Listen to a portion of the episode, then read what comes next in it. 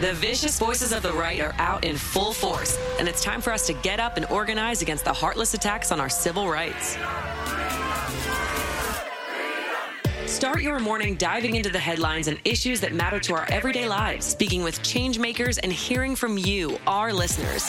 Hear your host, Zerlina Maxwell, break down the top news, push for solutions from officials who represent us, and call out the misinformation and hypocrisy that surrounds us. Plus, the engaging stories that keep you energized. Get your morning boost of politics, culture, and everything you need to start your day. It's always darkest before the dawn, but the dawn is here shining a light on the ruthless forces across the aisle and rising for a brighter future for all of us. This is Mornings with Zerlina. Welcome to Mornings with Zerlina. I'm Zerlina Maxwell. Joining us today is Rina Raphael, author of the brand new book, The Gospel of Wellness. And I am so excited to have her on today to talk about this because I really think that we all need to reevaluate and have a more nuanced take on the diet and fitness and wellness and clean beauty and all of that, the whole industry. Thank you so much for being here this morning. Thanks for having me.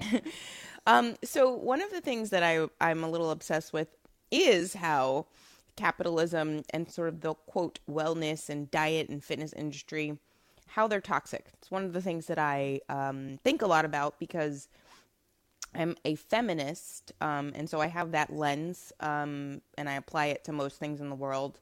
But I'm also somebody who was an athlete, and I love working out, and I love yoga, and I love facials, and I, you know, so I participate in the same way you do. And you say this in your book, like you're doing a critique of the industry, but you're doing it from the perspective of somebody who, you know, advertisements work on you and me, and we participate in this industry as well.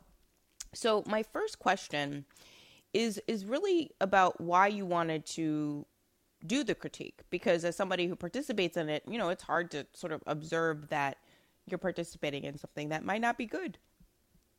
Right. So it's a really nuanced take, right? There's good, there's bad, and there's a whole lot in between. Yep. Obviously, I don't take issues with, you know, gyms or good nutrition or all the things like you that we love about this industry but there has been troubling trends.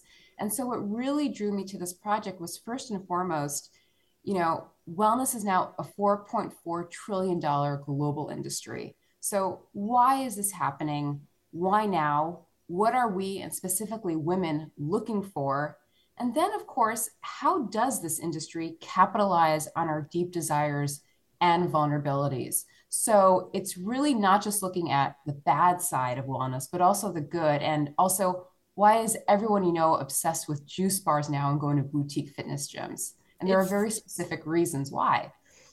Oh, it's it's so so true. I mean, one of the things that I ranted about at the very beginning of the pandemic, and I guess this is one of those moments um, when I had an epiphany. I was like, "Oh my gosh, this is wild! What people are doing." And I've since deleted Instagram, and we'll talk about Instagram later. But um, I re- remember being like, maybe the first week of the pandemic, you know, I had escaped to New York and went to the woods in Virginia with my family, and so I'm like scrolling like everyone else, and you know, I see a whole lot of posts, like a lot, and I follow a lot of like quote unquote fitness, wellness people that are personal development types, um, and they were posting things like, "I'm going to tell you how to, you know." Get the most out of your quarantine or like you know how to live your best life in the pandemic. And i'm like okay i think that we didn't we we all need to take a pause and a moment to mm-hmm. like we don't need to live our best life in the pandemic. We need to survive the pandemic. That's it. Like all just intact. That's the only goal that i have. Whether or not i have you know my under eye bags are um, minimized um, in the pandemic is like maybe not shouldn't be like my highest priority. Like I, I shouldn't live my best life. I shouldn't have to write like my screenplay and book and like, you know, do all my side businesses and hustles and you know remake my pantry with all the labels like home edit. I don't have to do any of that. I just need to survive the pandemic. So can you talk a bit about how some of this toxicity predated the pandemic, but also seems like it, it got worse in the pandemic. Right. Right. So everything we're seeing right now in the wellness industry has really deep historic roots. But what we're seeing now with commodified wellness, which is very separate from real wellness, is that it's infused with hyper consumerism, individualism, but also, as you just mentioned, productivity pressures. Mm. We've come to believe that we have to work out a certain way, buy certain things, do particular activities. And sometimes it has the opposite effect. It's making people unwell or it's stressing people out. I mean, I even interviewed a whole bunch of women who said they were now stressed about their self-care rituals. They really thought that if they didn't, you know, prioritize a bubble bath or, or do all these skincare masks, then they were doing it wrong. And, and that's again, like and that's part of the problem that there's this inherent messaging that's almost about perfectionism mm-hmm. and but what you are seeing now is that especially coming out of the pandemic a lot of people are saying yeah i'm not doing that anymore. Um, you see a consumer wisening up and saying i don't need to do all these things. I don't need to buy all these things. So there has been a little bit of a course correction that just comes from fatigue or you know women have a beauty cabinet filled to the brim with stuff that doesn't work supplements cbd creams whatnot. And so now they're kind of saying you know what? I'm not buying all in on the marketing and cure all claims oh i feel this in my in my spirit deeply because um as i said advertisements work on me it's one of those things that i had to become self-aware of you know when you have like you know five different versions of body wash and you're like, what? Why did it work so effectively on me? They just put like a purple label, not a pink one. And I'm like, oh, this must be extra special different. Um, and so I'm, I sort of had to become more aware of how all of this stuff was working. You mentioned something that's, I think, really deep, which is this idea that we are all sort of bought in in hyper consumerism to this idea that if we buy this thing, like whatever it is in that context, then we will be happier, we will be better. And one of the things that you said in the book that I think is really important is that, you know, even Gwyneth Paltrow and Goop comes up, obviously, as the center point of the, the conversation sort of like one end of the spectrum here we're talking about. And it's this idea that if you put what Gwyneth Paltrow puts in her body in your body, then you will look like Gwyneth Paltrow on the outside, like Gwyneth Paltrow looks like on the outside. And like that premise is like basically why advertisements like get us to buy all this shit because they sell this idea that if we buy this thing, then we will feel a certain way. It will look like the model in the advertisement. And like, we're not ever going to get there. So, it, at the core of it, where do you see this idea that like basically what they're selling us um, is this idea that we need to fix ourselves to be happy. Right. So some companies do sell essentially uh, a fantasy, and throughout the book, I sort of deconstruct uh, a lot of the marketing tricks. But what we're seeing now with wellness is that they're basically adapting manipulative strategies from the fashion and beauty industries. Um, or in the case of, let's say, you know, healthy beverages, they really use tactics that come from the alcohol industry. Mm. Um, and that's because a lot of the marketers, publicists, um, brand specialists who used to work in fashion and beauty now work for the wellness industry. You know, all the publicists a decade ago, I'm a journalist, who used to pitch me a clothing line are now selling me supplements.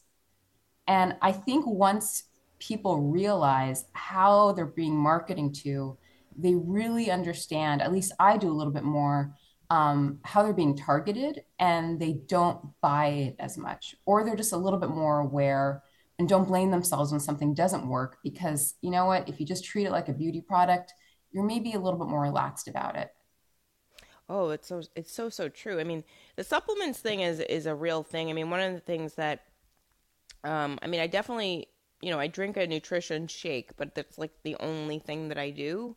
Like I even stopped taking multivitamins cuz I was watching um, some documentary that was like you actually you get the most of the nutrients through your food if you're eating mm-hmm. vegetables mm-hmm. so you don't actually need this extra thing um, and you know i feel like that that's sort of the premise that we all start from like we need something extra something extra is going to be like that extra special ingredient that's going to be the key in whatever you know life happy life we're trying to create i mean you also mentioned how it's compared to the fashion industry, and I think this is a really important and profound point because there's something about the idea that if I put a certain outfit on my body, I'm not saying that there's no truth to this. If you put a certain outfit on your body, number one, it's going to look exactly like the model, but two, it will make you feel better. Can you talk about like where that comes from? Why do we think that like if we put a thing on our body, it will make us feel better on the inside. Um, yeah, sorry for the background noise. um, yeah, so you're right that there is a sort of culture of lack that makes us feel like we always need something, like we don't have enough. Um, specifically with supplements, which are usually touted by influencers. Listen, they got to make a living, they got to make a sale. So, you know, there's no money to be told and telling people, like, hey, just try your best to eat a healthy diet or go for a walk. I mean, they have to do this so that, you know, they can pay the bills. Um, but, you know, a lot of the wellness industry is rooted in belief and a lot of psychology, and sometimes even just buying a product, buying a supplement, buying some self care spa goodie makes you feel better, almost as if you've taken action towards your health. I'm not saying it's all placebo, but there, there's so much psychology involved here. And that's kind of what I wanted to get into in the book about what we feel when we do these things. So what did you, what did you find? Because I feel like part of it is you do so obviously um, we all have an online shopping addiction that we're working through. We all shop a lot online. Um, I'm speaking for myself, but I know that I'm not the only one, so I'm just gonna like put myself in the group. Um, and I feel like part of that is the dopamine hit you get from like op- opening the box and like seeing what's inside, like Christmas. Um, can you talk a bit about like the fact that it's basically a temporary pie. You're like, ooh, and then it doesn't fix it doesn't fix your life. It doesn't make your life better. That one thing you bought. So then you buy some more, and then it's this vicious cycle that we're on. Yeah. Well, listen, America is a hyper consumer society. We express ourselves through shopping. That's never going to change. um, uh, but yeah, it, there's there's a lot involved there in terms of sorry what was your second question again um, no it's just like basically we we it's a vicious cycle where we yes. are we think that buying this thing will, is going to fix it and then it doesn't so then we're like okay the next thing the next right. thing the next thing yeah i actually have a chapter called why is the advice always yoga that kind of yes. gets at this that um, basically we're just sort of masking the symptoms we're not getting at the root issues you know you're not stressed because you didn't do enough bubble baths you're stressed maybe because you don't have good work life balance or your boss you know messages you after 6 p.m but instead we're just telling people no you have to do all these things to stress yourself. And it puts the burden on the individual. And the problem with that is then it leads to self-blame. You think if i'm not zen enough it's because i didn't work on my self-care or, or i didn't work enough hard to get myself mentally well. When the truth is is that there's external forces at play and so we're almost like redirecting uh, ourselves to the wrong things. Oh, that is so profound and true. Um, one of the other things that I think is happening right now is th- there's this weird, um, not weird, but interesting actually, um, distinction forming between Instagram and TikTok. And I, I am a little bit obsessed with this because I think in some ways Instagram became one of those places where, not that TikTok doesn't have this, but it's a lot different um, this sort of glamorized, you know, very white, minimalist wellness diet, personal development aesthetic to it. Um, and I feel like there's been a lot of research and study about how Instagram and these social media apps are impacting the mental health of young young girls and young people.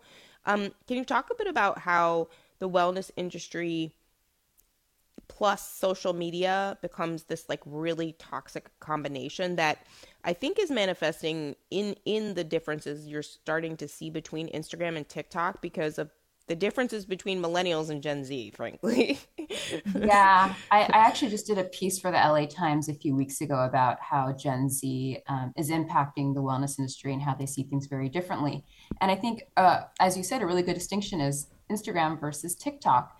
Instagram sells these sort of beautiful, perfect fantasies with these stunning marble countertop kitchens, and everyone looks so perfectly put together. And that's really more associated with the millennial generation that wanted kind of everything to look and be perfect.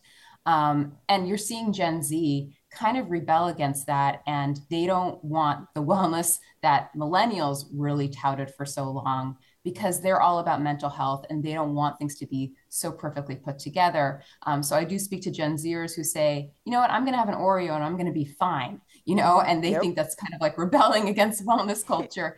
but you know, TikTok has its own issues. I mean, mm-hmm. they have um, a whole bunch of health myths. They have uh, influencers who are spreading misinformation about what you need to do for your health. So they have their own issues, that's for sure, but they're very, very different issues. It's it's really really interesting to see the in, the generational divides that are developing. I mean, I think um, you know Gen Z um, is much more. They have more information even than millennials do in terms of how these marketers um, work and how they operate, and like people have sort of demystified some of the matrix for them.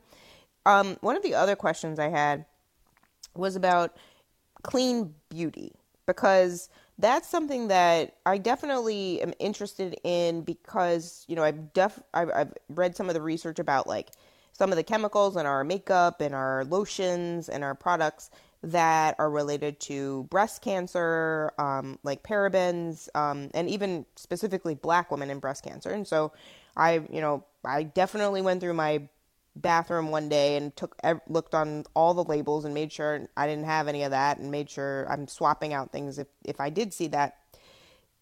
Is that maybe like the best version of sort of thinking about clean beauty because that feels like a marketing difference from like makeup and beauty products when we were growing up. Right. So it's a really, really complex issue. Um, I, I have a whole chapter on it because it is so difficult to just to really wrap up. But I will say that a lot of the clean beauty marketing um, is exaggerating harm and risk. Um, and I think even the idea of calling certain products clean uh, presumes mm. that other products are toxic. Right. And what does that do to a whole group uh, of people who can't afford clean beauty products? Right. And also, we then terrify people about their products when, to be honest, um, your beauty products are pretty low on the list of things that could harm you in comparison to, let's say, your water or air. But again, there's no money to be told and telling people not to breathe or drink water.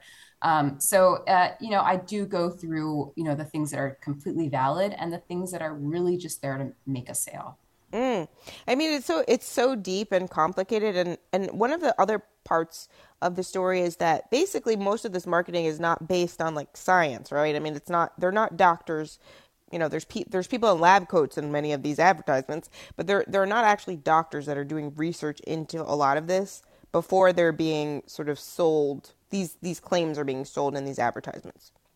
Well, I'm not sure if you're talking about clean beauty, but clean beauty, I mean, scientists do work on these issues. There's tons of research, but with plenty of other sort of wellness rituals or supplements, mm. um, you know, it's really kind of murky. I mean, mm-hmm. you'll have things that are, quote, you know, clinically tested, but that doesn't mean it's necessarily effective. That doesn't mean it went through, um, you know the right trials and that it has medical researchers vouching for its efficacy so that's where sometimes it does become a little shoddy and who are you taking your health advice from? Is it from an influencer? Do they have health and medical credentials?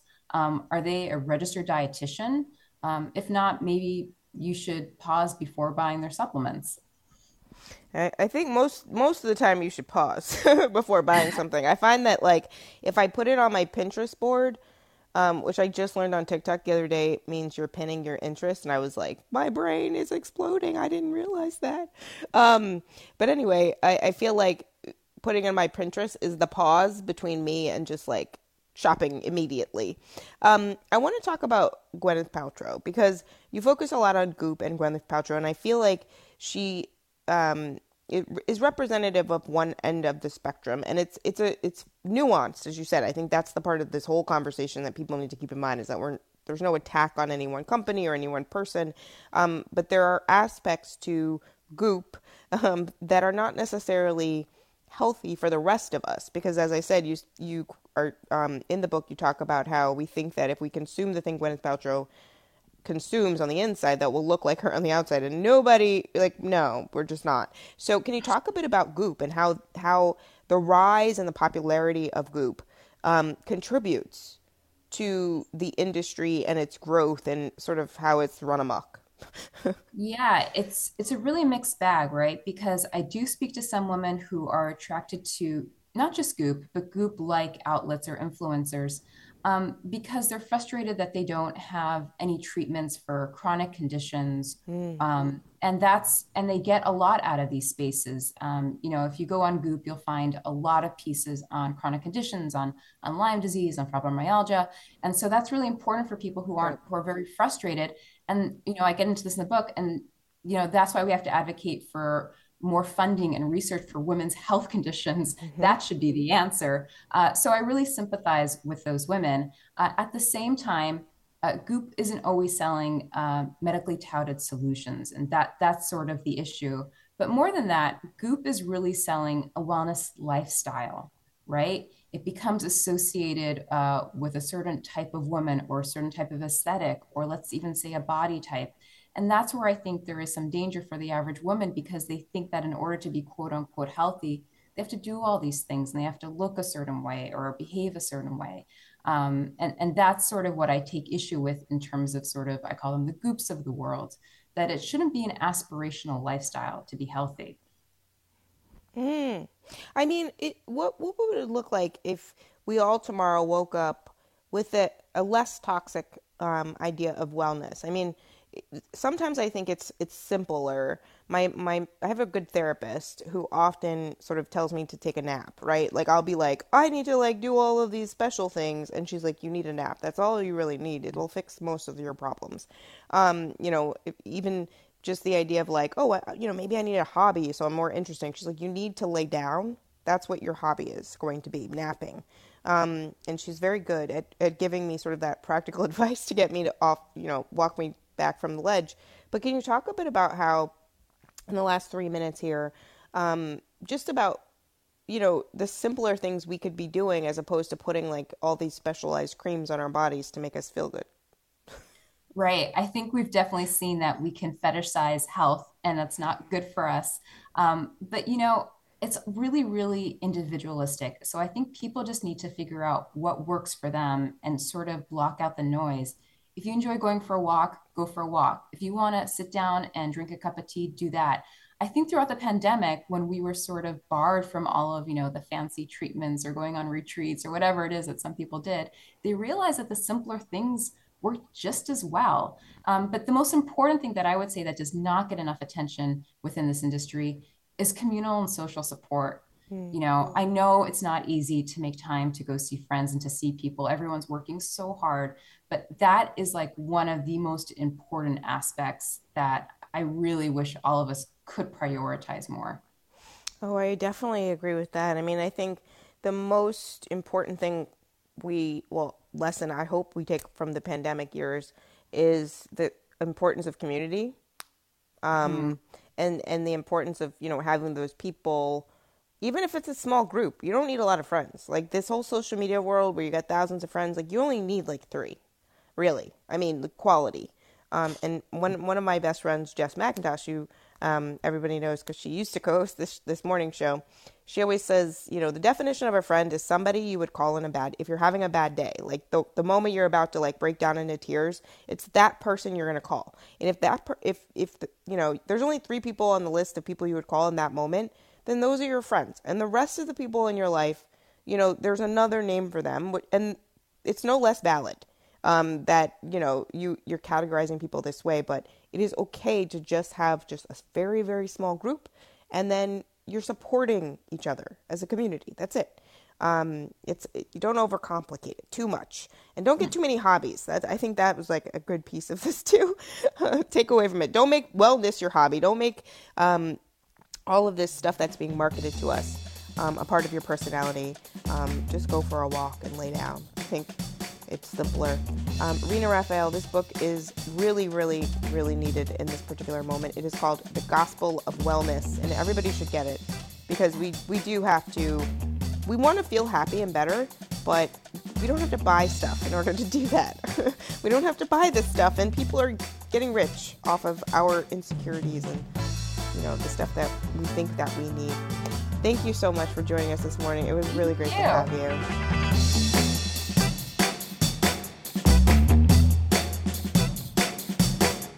Thanks for listening to Mornings with Zerlina. Check in for new episodes every weekday.